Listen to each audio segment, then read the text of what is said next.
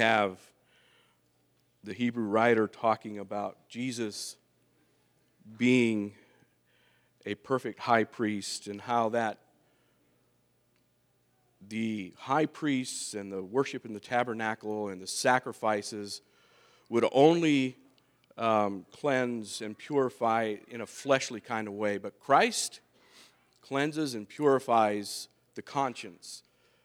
And um, so I'm going to read verse 11 of chapter 9 of Hebrews. It says, But Christ, being come and high priest of good things to come by a greater and more perfect tabernacle, not made with hands, that is to say, not of this building, neither by the blood of goats and of calves, but by his own blood, he entered in once into the holy place, having obtained eternal redemption for us.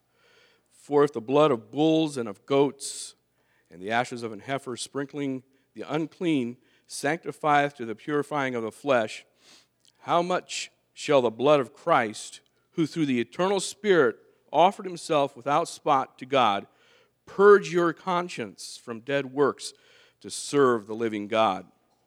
And for this cause is the mediator of the New Testament, that by means of death, for the redemption of the transgressions that were under the first testament, they which are called might receive the promise of, a, of the eternal, eternal inheritance.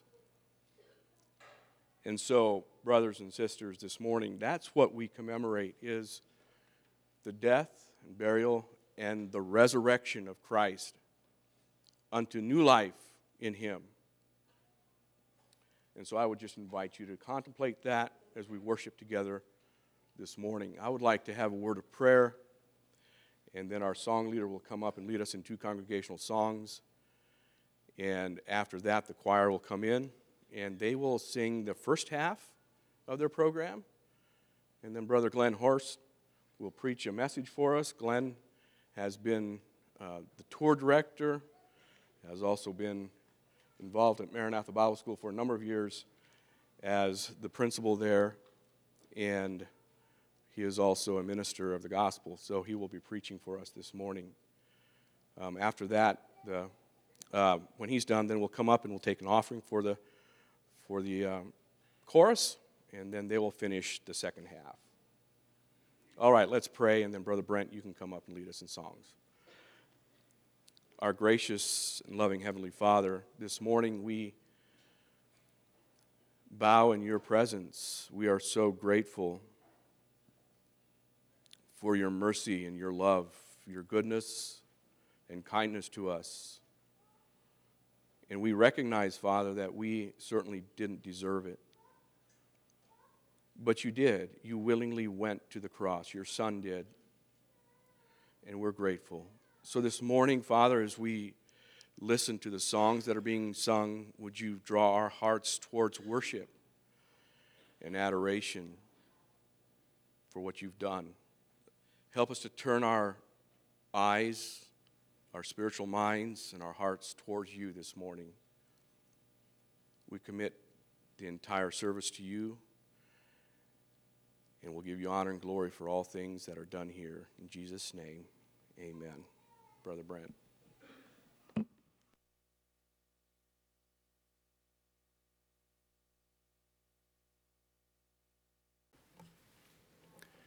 Greetings to you all in the name of our risen Savior. What a blessing to be together on this wonderful Easter morning.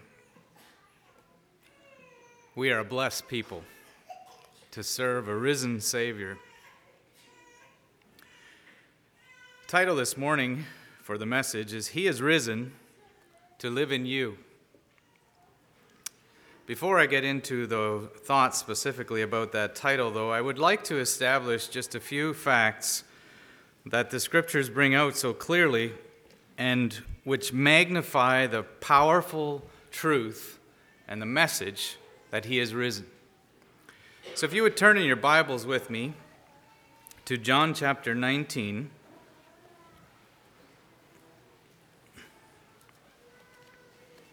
This is a story you know well the story of Jesus' crucifixion and then ultimately his resurrection. There's always the risk when we know these stories well that we miss some of the most important details or the important truths that are here. And the Word of God is so powerful and rich. There's details here in these stories that if you were making it up, if you were creating this narrative, if you were trying to create this hero Jesus, you'd never write it the way it's written. And that's what makes it so powerful and so beautiful. The first thing I want to notice is rather obvious, but I think it's important that we identify it again. Jesus is very dead here after the crucifixion. Picking up at verse 16 of John 19. Then delivered he him, therefore, unto them to be crucified. And they took Jesus and led him away. And he, bearing his cross, went forth into a place called the place of a skull, which is called in, in the Hebrew Golgotha, where they crucified him, and two others with him, on either side one, and Jesus in the midst. Drop down to verse 23.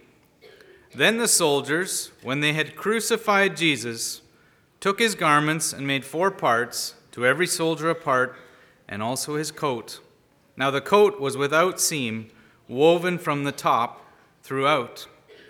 They said, therefore, among themselves, Let us not rend it, but cast lots for it, whose it shall be, that the scripture might be fulfilled, which saith, They parted my garment among them, and for my vesture they did cast lots.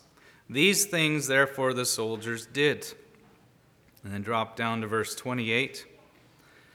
After this, Jesus, knowing that all things were now accomplished, that the scripture might be fulfilled, saith, I thirst. Now there was set a vessel full of vinegar, and they filled a sponge with vinegar, and put it in it upon hyssop, and put it to his mouth. When Jesus therefore had received the vinegar, he said, It is finished, and bowed his head, and gave up the ghost. Crucifixion was highly effective in that time. It was a gruesome, horrendous way to die. I don't want to get too gruesome this morning, but the body would just fatigue and fatigue and fatigue until it could no longer fight for life. And when a victim, just like Jesus, was nailed to the cross through his wrists and through his feet, the pain of that would cause the muscles to spasm and contract and get weaker and weaker, and you would hang down on this hewn, rugged wooden cross with the back shredded by scourging previously.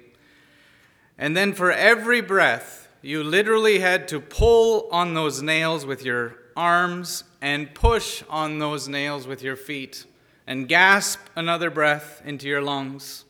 And then as you hung there, the air would be expelled until you could not, the body just needed oxygen again, and you would do this over and over again, once or twice a minute.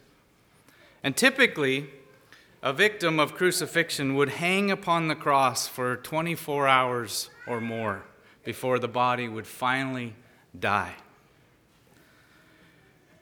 Now, in this particular case, the Jews, we find in verse 31, were quite concerned that we wouldn't have any Jewish victims of crucifixion. After all, it was the Jews that had pushed to have these men put to death. And they didn't want them hanging on the cross on the Sabbath. And it's almost comical to think about that after all the mockery of a trial they just had and all the ways that they had violated the will of God and the righteous judgments of God, that they were concerned that, well, we don't want someone dying on the Sabbath. So they asked to have the soldiers sent. I'll read here from verse 31. The Jews, therefore, because it was a preparation, that the body should not remain upon the cross on the Sabbath day, for that Sabbath day is a high or a holy day, besought Pilate that their legs might be broken, and that they might be taken away.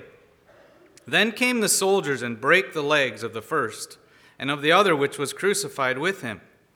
But when they came to Jesus, and saw that he was dead already, they brake not his legs. But one of the soldiers with, with a spear pierced his side, and forthwith came there out blood and water. And he that saw it bare record, and his record is true, and he knoweth that he saith true, that ye might believe. For these things were done that the scripture should be fulfilled. A bone of him shall not be broken. And again, another scripture saith, They shall look on him whom they pierced. When the Roman soldiers came to Jesus, they looked on him, and because Jesus had given up the ghost and gave his life, there was no life in him. And they could see that he was already dead. But just to confirm and to verify that there can't be life in him anymore, and to accomplish with certainty what their duty was to make sure he died on the cross, one of the soldiers took a spear and pierced his side. Probably jabbed in on an angle because Jesus would have been elevated slightly up underneath the rib cage and into the chest cavity where his heart would be and his lungs. And the Bible says, and this is an important little detail, that blood and water came pouring out. Now, when a person dies, I'm not a doctor, and some of you could probably explain this better, but some things happen very quickly in the body. Blood begins to pool in all of the lower extremities and in the cavity where the heart is. Water pools there as well, separates. There's no water there when a person is living. In fact, that's a problem if you have fluid around your heart. But once you die, there is fluid and water sitting there in the chest cavity. And this soldier's spear pierced that cavity, and that blood and water that's recorded flowing out is again proof that Jesus is very dead. There are some today that would like to pretend or imagine that, well, maybe Jesus didn't really die. Maybe his resurrection is just a ruse, or somehow we are tricked into believing that he rose, and he was never actually dead. These little details in the scripture make it so clear. The Roman soldiers knew what a victim looked like that was dead on the cross. And when they came to him, they looked on him and they knew that they didn't need to break his legs. You know what happened when they broke their legs? They could no longer pull themselves up or push themselves up for another breath. And within a few moments, they would suffocate to death. They didn't need to do that with Jesus because they knew he was dead. And then, just to verify with all certainty, they pierced his side and outflowed blood and water. The second thing I want you to notice this morning in an intro here is that Jesus is buried. In verse 38, it says, After this, Joseph of Arimathea, being a disciple of Jesus, but secretly for fear of the Jews, besought Pilate that he might take away the body of Jesus. And Pilate gave him leave. He came therefore and took the body of Jesus. And there came also Nicodemus, which at the first came to Jesus by night, and brought a mixture of myrrh and aloes about a hundred pound weight. And they took, then took they the body of Jesus and wound it in linen cloths with the spices, as the manner of the Jews is to bury. Now, in the place where he was crucified, there was a garden, and in the garden a new sepulchre, wherein was never man yet laid. There laid they Jesus, therefore, because of the Jews' preparation day, for the sepulchre was nigh at hand. So they take Jesus' body two secret followers of Jesus from high Jewish rank, part of the Sanhedrin most likely.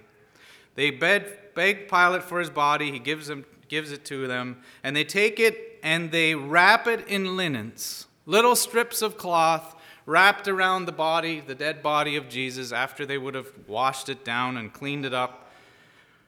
And they put on it spices and, and myrrh, it says, and different scents to overpower the smell of the dead body as it began to decay, keep it as presentable as possible, to treat it with dignity.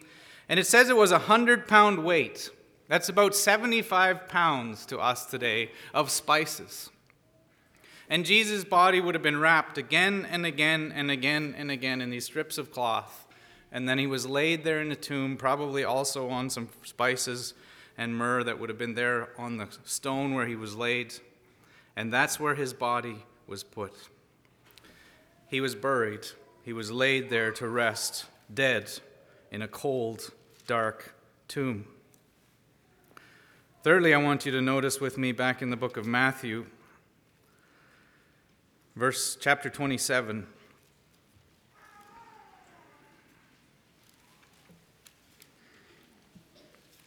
The end of chapter 27.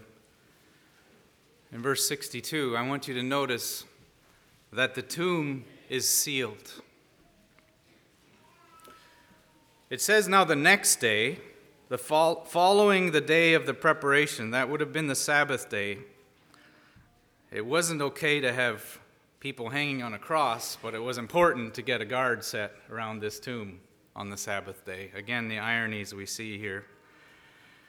The chief priests and Pharisees came together unto Pilate, saying, Sir, we remember that that deceiver said, After he was yet, well, sorry, while he was yet alive, after three days I will rise again.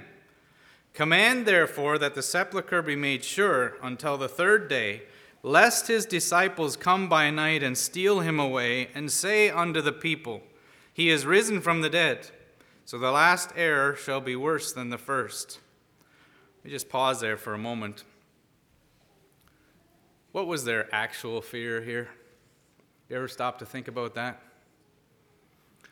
You know how timid and fearful and scattered the disciples were? There was zero risk that they were coming anywhere near that tomb to steal Jesus' body. I believe they actually were afraid that Jesus would rise from the dead. And somehow, in their twisted minds, they thought they could keep him there in the tomb if they sealed him in. I don't know how tightly that tomb was sealed. It's quite possible that there was no actual oxygen exchange after they sealed the tomb. And maybe they believed that even if somehow he was still alive, or if he rose, if he was trapped in there, he would die again. I, I don't know what they all thought. But I know that they were probably more concerned that he would actually rise than that they were concerned that the disciples would steal his body. And Pilate said unto them, You have a watch. Go your way, and, and this phrase just captivates my imagination. Make it as sure as you can. Make that tomb as sure as you can. I wonder, too, what Pilate thought. Remember in the trial, Pilate was concerned about who is this Jesus? Where is he really from? Are you the Son of God? Where do you come from? Are you a king? All these things that Pilate asked him. And his wife had a dream about Jesus, and he wanted nothing to do with the death of Jesus. I wonder what Pilate thought. I wonder if he just thought this was foolishness to trap a dead body with a guard, or whether he too considered that it was possible that Jesus would rise again. Make it as sure as you can. And they went and made the sepulchre sure, sealing the stone and setting a watch. I don't know exactly what that watch was, but many commentators would suggest it was a group of at least 16 soldiers that, on the penalty of death, were responsible to ensure that that body remained in that tomb. Why is this detail important? Well, do you believe the disciples stole the body with a Roman guard, sealed tomb? I don't. It just again magnifies the authority of the scriptures that the body of Jesus was dead, it was buried, and it was sealed in a tomb. One more thing I want you to think about here before we get into the message is the despair of the disciples. This was a dark day. Not today, but yesterday, as the disciples considered what had happened to their Messiah. He was crucified. They watched him die from the distance, from the backs of the crowd. It's interesting that we don't read anything about the disciples, except when Peter denied him and they all scattered. And then, other than a few little instances with John, the disciple he loved, and the mother there on the, or Jesus' mother on the cross, you don't read anything about the disciples. It wasn't the disciples that came and asked Pilate for the body and wanted to bury it properly. They were, they were in deep, deep despair. And you can understand that because here was their Messiah, the one they had their hopes in, even in what Judas did after he betrayed him. There's no way they considered that it was possible that Jesus would actually die on the cross. They were sure he would save himself as he had always done before. But they watched him die. And it was a dark, dark day, utter hopelessness. They were broken in every way, without strength, disillusioned, in deep despair. It's no wonder to me that they went to Jerusalem and locked the doors. And again, why is that important? They didn't steal the body, my friends. They were broken. They were men of absolute hopelessness. And we'll see that further in a few moments. Today, in that day, sorry, yesterday, darkness had triumphed. Christ was dead. And this is a stage then that we begin to read again in John chapter 20. Turn back there with me.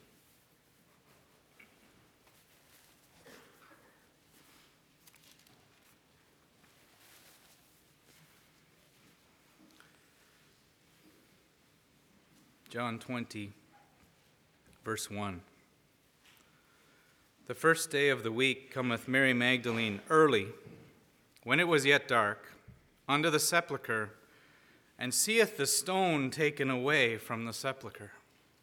Now we could go to the other gospels and see that the Lord, in his power by the angels, had already moved the stone. Not to let Jesus out, don't get that mixed up in your mind, but to let the disciples in to see what had taken place. And Mary, in this account, simply comes there and sees the stone moved and turns around and runs back to tell the disciples. Then she runneth and cometh to Simon Peter and to the other disciple whom Jesus loved, and saith unto them, They have taken away the Lord out of the sepulchre, and we know not where they have laid him. Peter therefore went forth and that other disciple and came to the sepulchre. So they ran both together. The other disciple did outrun Peter and came first to the sepulchre. Let me just stop here again and invite you to imagine what thoughts must have been running through these two men's minds as they're running to this tomb where their Messiah was dead and had been buried. I wonder how many things were going through their minds about what Jesus had told them. The excitement and yet despair and almost an uneasiness, uh, hardly knowing if could they possibly believe that Jesus would be risen. Was that possible? I can imagine their minds were racing in every way as they raced in their feet to the tomb.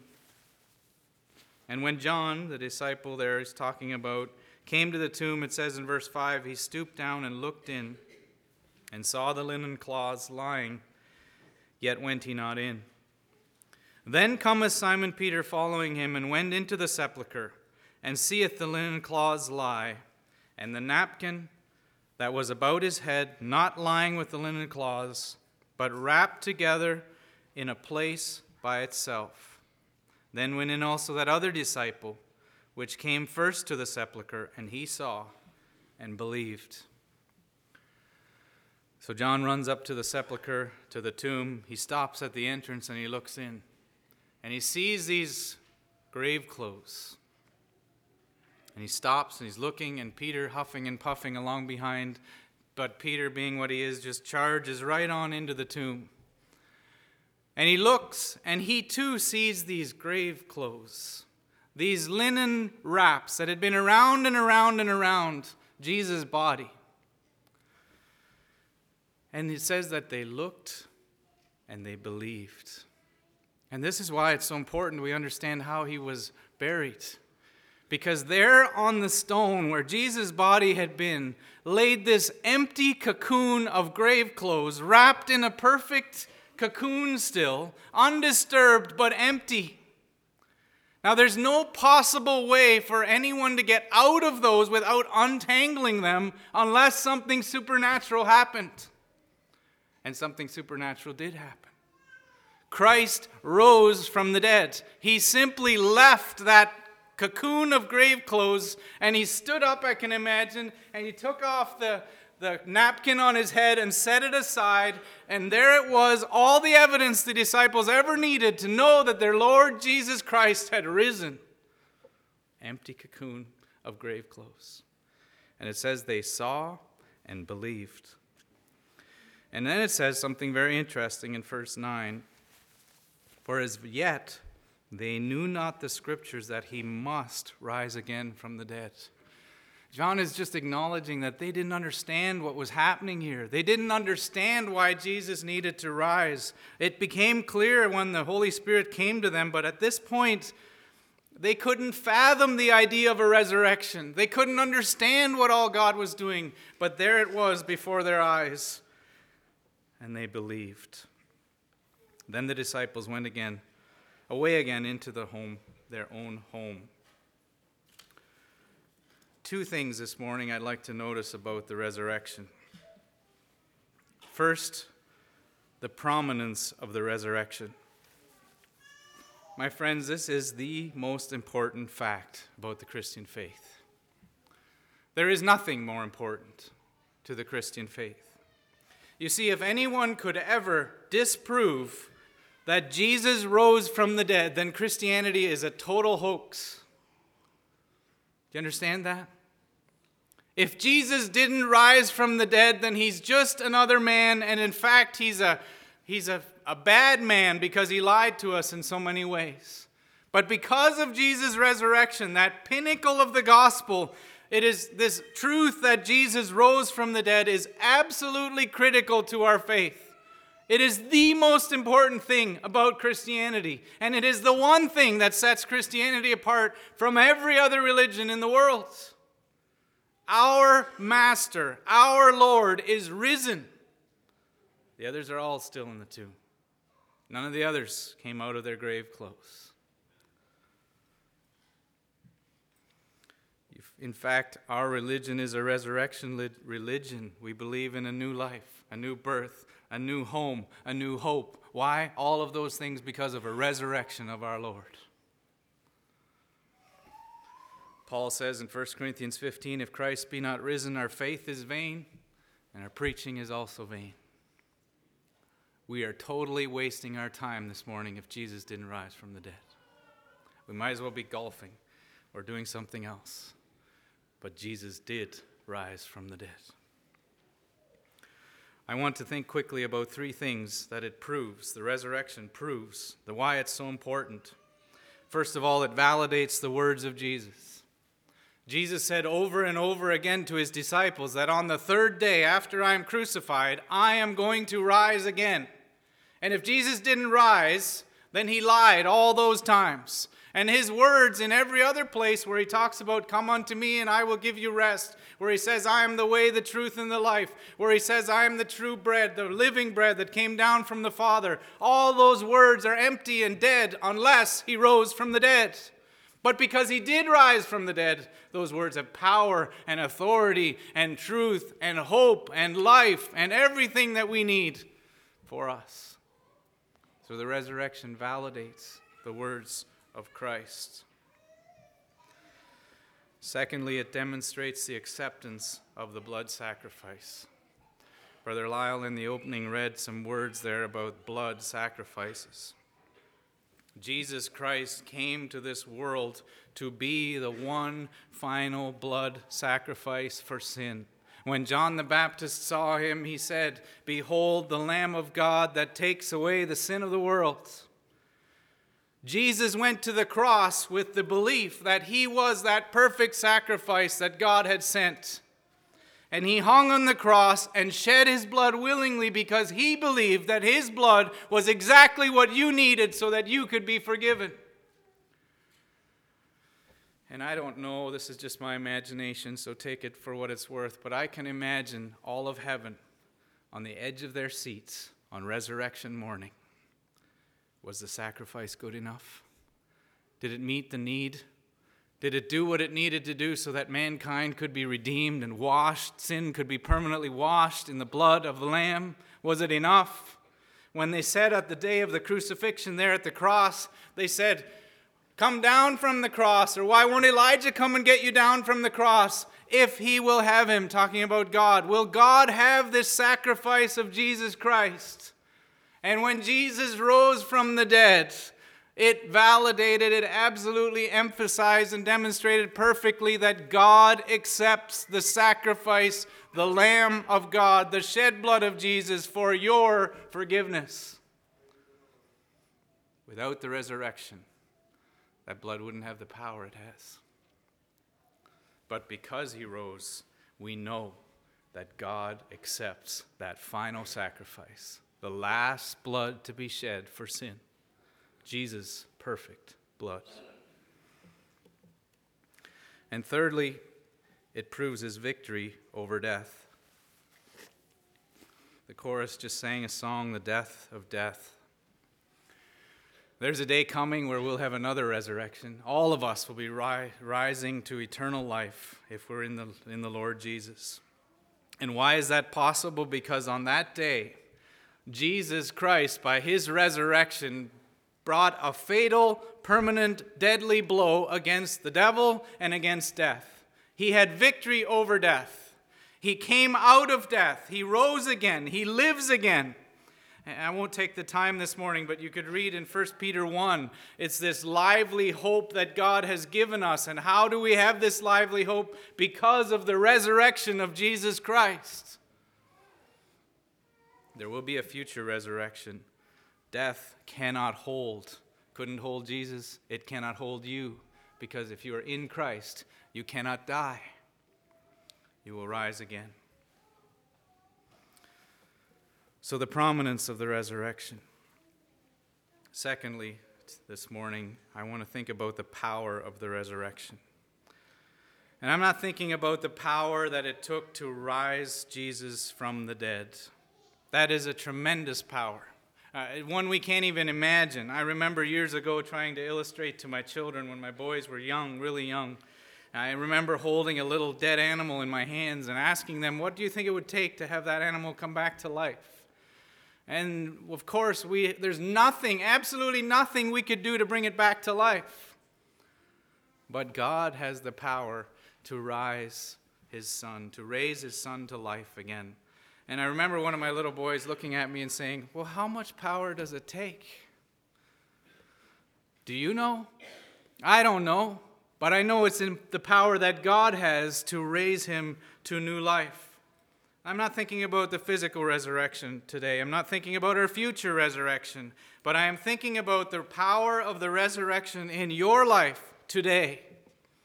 Jesus lives, he rose again to live in you. Turn in your Bibles to Romans chapter 6.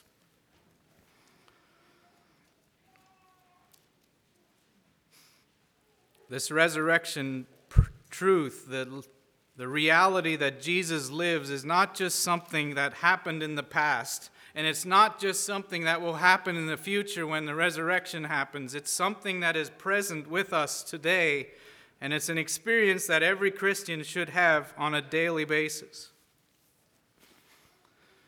Romans 6, beginning to read at verse 1. What shall we say then? Shall we continue in sin that grace may abound? Is it right? Is it truthful? Is it proper that a Christian would continue in sin? That's the question Paul's asking. It says in verse 2 God forbid. Now that's as emphatic a no as you can find in the scripture. God forbid. That's not how it ought to be. How shall we that are dead to sin live any longer therein? Verse 3 Know ye not that so many of us as were baptized into Jesus Christ were baptized into his death? Therefore, we are buried with him by baptism into death. Why did that happen? Why are we baptized into death? Why do we experience this death? Here it says that, like as Christ was raised up from the dead by the glory of the Father, even so we also should walk in newness of life. For if we have been planted together in the likeness of his death, we shall, not we might, not we could, not some of us will, we shall be also in the likeness of his resurrection. My friends, this morning, we as Christians have absolutely no excuse to live under the burden of sin. We have no excuse to live in sin. We have no excuse to be practicing sin because the same power that rose Jesus from the dead is in you if you are in Christ. And that power, the resurrection power, is to bring you up out of sin, to live above sin, free from sin, and over in victory of sin. Verse 6 Knowing this, this is what happened by this resurrection by your new birth, by the death of you and the resurrection of you because of the resurrection of Christ, that our old man is crucified with him, that the body of sin might be destroyed, that henceforth we should not serve sin. I don't believe this morning that that means that you will never sin or that you can't sin or that it's uh, impossible for the Christian to walk, to fall into sin. It's not that. What it does mean is that the power, the gripping power of sin, the uncontrollable urge to sin, the inability of you to overcome sin, that is all put to death, and you are given this resurrection power to live above sin. That's what it means. The desire, the, the control of sin, the, the push to sin without the, without the power to overcome it, that body of sin is put to death and you have the ability in Christ to not serve sin. Then it goes on again in verse 7 For he that is dead is freed from sin. Now, if we be dead with Christ, we believe that we shall also live with him, knowing that Christ, being raised from the dead, dieth no more, death hath no more dominion over him. That's obvious. Of course, we understand that. For in that he died, he died unto sin once, but in that he liveth, he liveth unto God. Now, here's an important word likewise. What does that mean? Same experience for you. Just as Christ died once and then rose to live above and in victory, we also are called, Reckon ye also yourselves to be dead indeed unto sin, but alive unto God through Jesus Christ our Lord. Let not sin therefore reign in your mortal body, that you should obey it in the lust thereof. Neither yield you your members as instruments of unrighteousness unto sin, but yield yourselves unto God as those that are alive from the dead, and your members as instruments of righteousness unto God. If you, my friends, have been born again, don't keep on yielding your members to sin, but yield them in righteousness unto God by the power of the resurrection to live as holy vessels until He calls us home. Let me just read a few other verses here that emphasize this thought. In Romans chapter 8, verse 11. You can turn, if you will, with me. Romans 8, verse 11. But if the spirit of him that raised up Jesus from the dead dwell in you, he just spent the previous verses telling us that's the case, that's true. He that raised up Christ from the dead shall also Here's the same power again, the same resurrection power, shall also quicken your mortal bodies as their physical bodies where we live today by his Spirit that dwelleth in you. That resurrection power to overcome sin and to bring you above sin is in you. 2 Corinthians, verse chapter 13.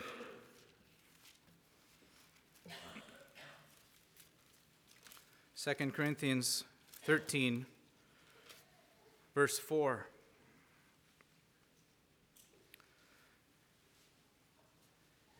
For though he was crucified through weakness, yet he liveth by the power of God, because God raised him from the dead. For we also are weak in him, but we shall live with him by the power of God toward you. Again, we have the power of God in us. And one more verse, or a couple verses in Ephesians chapter 1.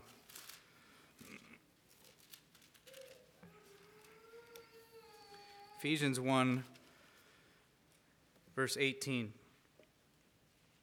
The eyes of your understanding being enlightened, that ye may know what is the hope of his calling, and what the riches of the glory of his inheritance in the saints, and what is the exceeding greatness of his power to usward who believe. What power? According to the working of his mighty power, which he wrought in Christ when he raised him from the dead and set him at his own right hand in the heavenly places.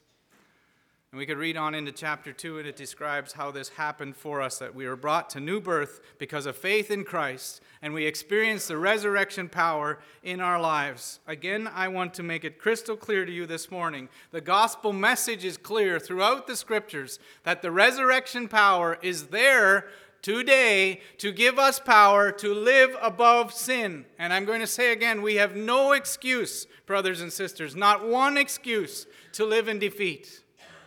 Whatever sin you are struggling with, as we say, whatever sin you're being overcome by, there is no excuse. The power of the resurrection is available to the believer. If you will be dead in Christ, if you will die to self and die to your flesh, then you will be risen with Christ to sit in heavenly places above and without active sin in your life. In closing, I want to look at Philippians chapter 3.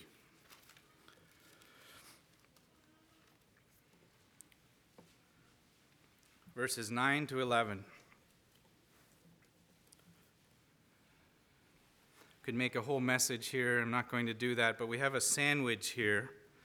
In verse 9, we have a tremendous promise where he talks about being found in him in Christ, not having his own righteousness. In the previous part of the chapter, Paul talked about how all the things that he had accomplished in the law and in his, in his Jewish heritage and so on were nothing but dung. But he had this powerful faith in Christ, which brought about the righteousness of God. He was righteous because he believed. You can study that in Romans chapter 4 and understand what it means. Jesus, God the Father, recognizes our faith in Jesus Christ as righteousness, and by that we are made righteous and declared righteous before him. And then in verse 11, the other half, the other side of the sandwich, if by any means I might attain unto the resurrection of the dead. There, Paul is looking future to the resurrection at the end of time, where he will be brought finally in full salvation with his Lord Jesus into the permanent resurrection of the dead. And in between, in the center of this sandwich, is our current existence, our current life. And I want you to notice what it says here. And I, there's four powerful things here that we could spend another hour talking about, but I just want to give them to you quickly that I may know him and the power of his resurrection and the fellowship of his sufferings, being made conformable unto his death. What is Paul saying in that? He's saying that I'm made righteous by faith, and I have a hope of an eternal resurrection. But in the meantime, I'm going to live in this life. And here's how I'm going to live. He says, first of all, I'm going to live to know him. I want to know Jesus Christ. I want to know everything about him. I want to pursue him with my entire life. Are we doing that? Or do we just sit here on Easter Sunday and celebrate that Jesus is risen? Or do we actually pursue him as we ought, as the Lord of creation, the one and only God who rose from the dead? Are you pursuing a relationship with him so that you can know him? Do you know his words? Do you know him, his person, of what he was like? Have you continually studied the scriptures to know who Jesus is? And don't go out there somewhere on a boat or in a field or back in the woods and try to meditate uh, on what is out there and try to empty your mind. That's not how you get close to Christ. You know how you get close to Christ? Right here. The only way we know anything about Jesus is from the Word of God. You can never be closer to Christ, you can never know Him better than when you're reading your Bible. Secondly, he says the power of his resurrection. He wants to know that. He wants to experience it. And that is just what we've been talking about this power that is in us to live above sin. But he says two things further that are critically important for us. He, he says, Paul says, I want to know the fellowship of his sufferings. Now, in the second half of the program this morning, the chorus is going to sing a few songs about the reality of life and how there are times where we face hard things. We go through difficult circumstances, and God allows that to happen in our lives. Whether that is through sickness, whether that is through relationship struggles, whether that is through trial because of financial burdens, whatever it is, Some things we bring on ourselves, some things just come upon us because of circumstances around us. But this is the suffering of Christ that we are going to experience. Don't expect as a Christian to live an easy life. It's not going to happen. You're going to experience the fellowship of his sufferings. And then he says what is the most important thing for us of all being made conformable unto his death. Brothers and sisters, this morning, the reason we fall into sin, the reason we struggle so much with difficulties in our lives is because we cannot and do not give up ourselves. Will you die to yourself? Is it okay for God to do just whatever He wants with your life? Can you lay yourself down on the altar and be there willingly, giving up of yourself and your goals and your dreams and your pursuits and your hopes and what you thought your life should be like, and simply accept that when I die, when I am weak, then I am strong. When I die to myself and to my flesh, then I can truly experience the power of the resurrection. And then I have the surety of the hope of a future resurrection. Brothers and sisters, this power of the resurrection is for us today. And are you experiencing it? Jesus Christ is risen. He wants to be risen in you. Are you experiencing that? I invite you to stand with me for prayer.